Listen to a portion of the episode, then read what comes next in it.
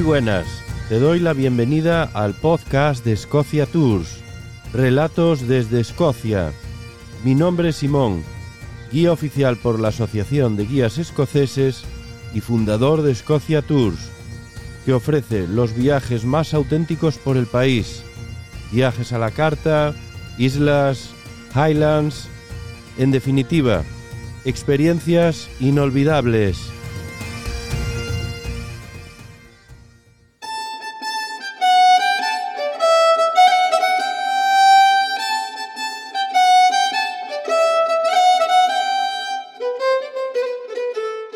Buenas y bienvenidos a la increíble y dramática historia de una de las figuras más celebradas en la historia escocesa, María, reina de los escoceses.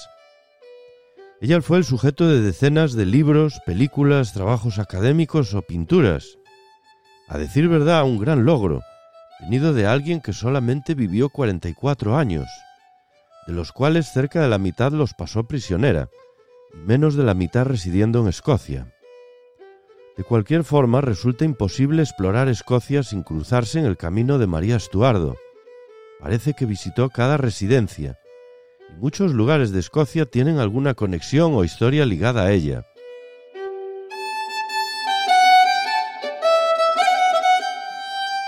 María, reina de los escoceses o María Estuardo, es una figura que pertenece tanto al mito como a la historia. Su vida, incluso más su muerte trágica, icónica, todo lo que queráis pero inevitable. A manos de su prima Isabel I de Inglaterra son todavía parte del sueño nacional, del trauma nacional aquí en Escocia. La romántica y también romantizada historia de una bella mujer pelirroja, con sangre real en sus venas y una naturaleza apasionada, predestinada a vivir una vida agitada para morir en una muerte muy trágica. A manos de otra mujer, también con sangre azul, apasionada, inteligente y con un enfoque político. Ha llevado todo esto a escribir ríos de tinta por historiadores o novelistas, y con audiencias y lectores alrededor del mundo durante siglos hasta el día de hoy.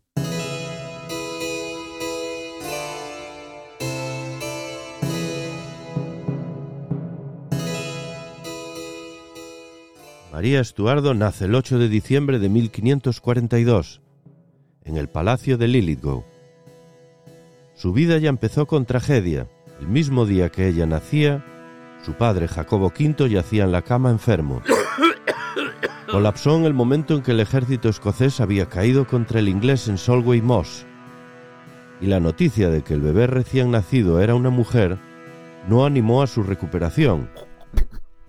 En un mundo de altas esferas dominado por hombres, en estos tiempos iba a suponer un problema, y parecía que poner un fin a la dinastía Estuardo en el trono.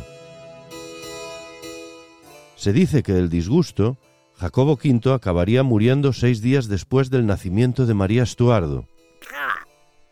Contra todo pronóstico, esa pequeña bebé, María Estuardo, crecía fuerte y sana, y con menos de un año de edad, María Estuardo fue coronada reina de Escocia.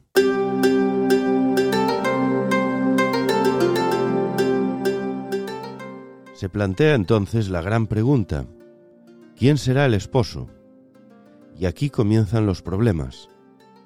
Enrique VIII de Inglaterra, el rey que llegó a tener seis esposas, concubinas, y decapitó a una de sus ex mujeres, exigía el acuerdo de casamiento de su hijo de cinco años con María Estuardo.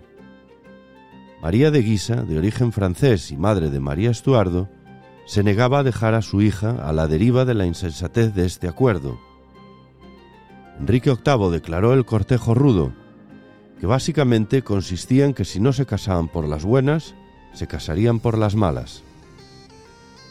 Y así fue que hordas de ingleses enviadas por Enrique VIII se dedicaron a invadir tierras de Escocia, destruir abadías y castillos, tratando de encontrar el paradero de María Estuardo y su madre. Se escondieron en varios lugares, uno de ellos hasta en una abadía en una remota pequeña isla de un lago. Finalmente, María Estuardo es enviada a Francia con cinco años de edad.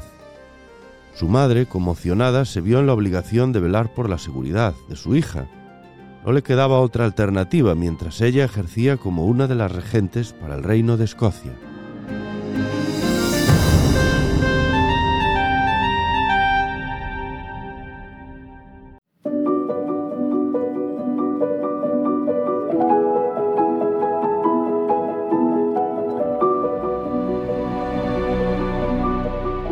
Infancia de María Estuardo afortunadamente fue feliz y lujosa para ella.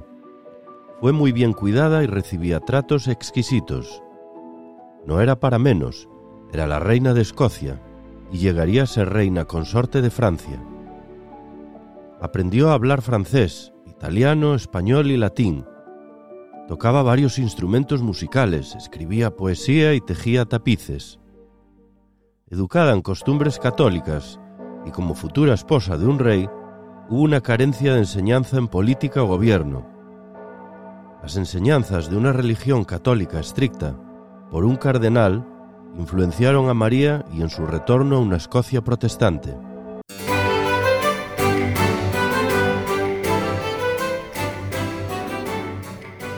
Con 15 años de edad, María Estuardo se casa con el delfín de Francia, el príncipe Francisco, con solo 14 años. Se casaron con todo el esplendor en la Catedral de Notre Dame en París. Siete meses después de esta boda, la reina inglesa María Tudor se muere. Inglaterra entra en una crisis monástica y muchas veces se apresuraron a reclamar que María Estuardo es la verdadera sucesora al trono inglés. Pero el infortunio golpea la monarquía francesa. El rey de Francia muere y la joven pareja, María y Francis, llevan el peso real a sus espaldas, de Inglaterra, Francia y Escocia nada menos. Se suceden más infortunios, y Francis, el rey de Francia, desarrolla una infección de oído, terminando por dejar viuda a María Estuardo con tan solo 17 años de edad. María debe tomar una decisión drástica y decide regresar a Escocia para ejercer como reina de Escocia. Tristemente dice adiós el esplendor y vida civilizada de Francia por la rudeza y en ocasiones violenta nobleza de Escocia.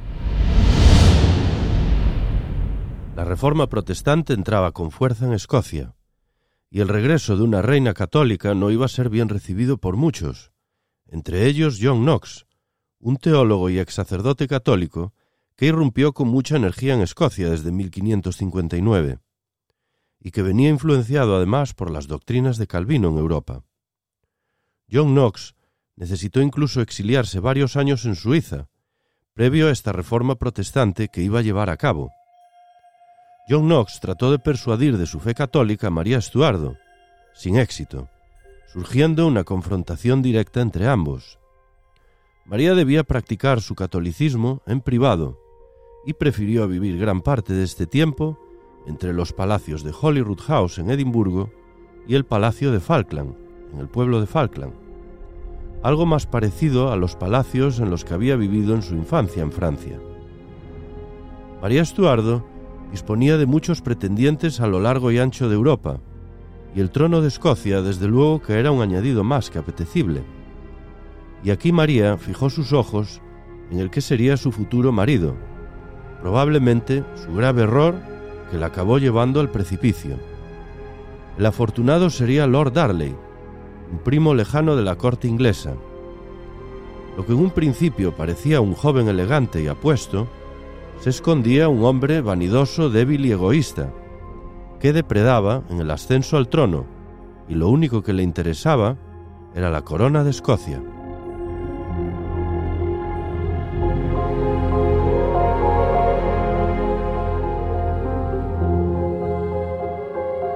1566, María estaba embarazada del futuro Jacobo VI, y el rumor de un amante de María Estuardo y el italiano David Riccio, secretario de María, comenzaba a rondar por el palacio de Holyrood House. Los celos de Lord Darley crecían amargamente, hasta que lo asesinó, ayudado por varios hombres más, y apuñalándolo más de 50 veces. Irrumpieron un momento que David Riccio y María Estuardo se encontraban juntos en una de las habitaciones del palacio, forzándolo fuera de la habitación y para horror de María, su posible amante fue asesinado por el hombre que odiaba.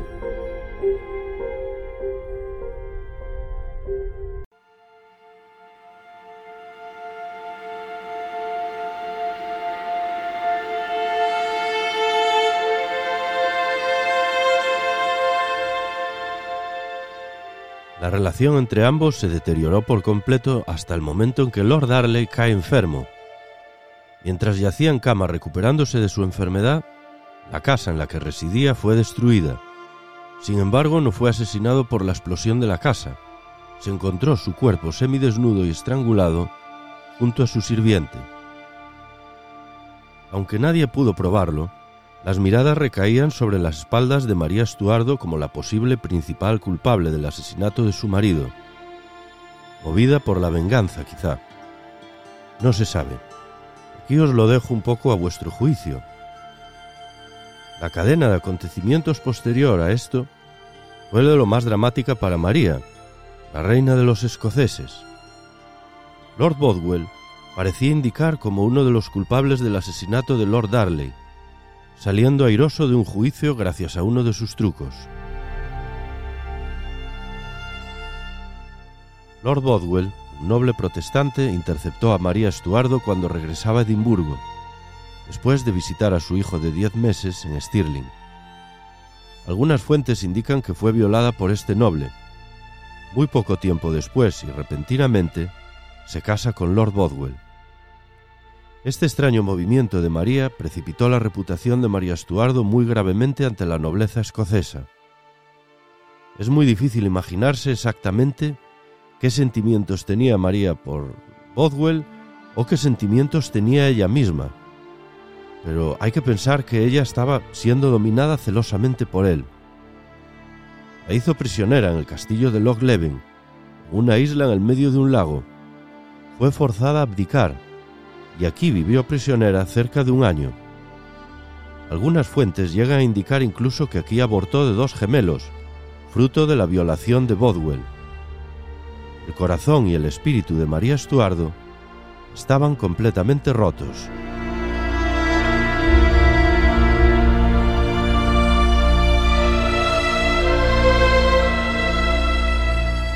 Con ayuda consiguió escaparse de esta prisión y corrió a Londres desesperada e inocente también a buscar ayuda de la reina Elizabeth, su prima.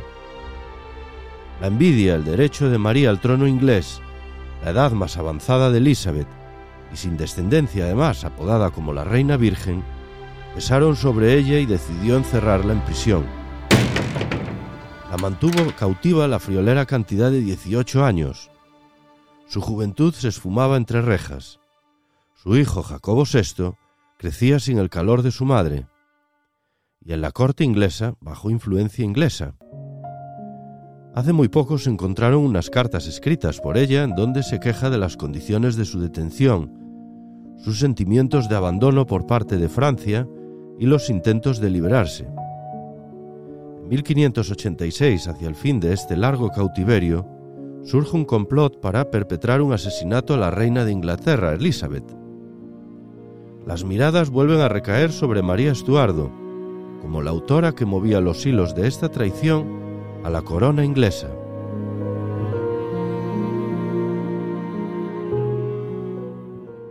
En la noche del 7 de febrero de 1587, a María Estuardo se le comunica que es culpable de alta traición. Y a las 8 en punto de la mañana siguiente, María Estuardo, reina de los escoceses, es decapitada. Con su muerte nacía el mito de esta mujer. Y cuando la reina de Inglaterra, Elizabeth, muere en 1603, el hijo de María Estuardo se convierte a Jacobo VI de Escocia y I de Inglaterra, uniendo así las dos coronas. María Estuardo se había ido, pero había dejado un gran legado en la historia. La noche anterior a su ejecución, llegó a decir, Sabía que nunca me dejarían vivir, yo era un obstáculo demasiado grande en su religión. Pero no solo había asuntos de religión en su muerte, los asuntos de política tenían gran peso en esta dramática historia de María, la gran reina de los escoceses. Muchas gracias a todos y a todas por acompañarme hasta aquí.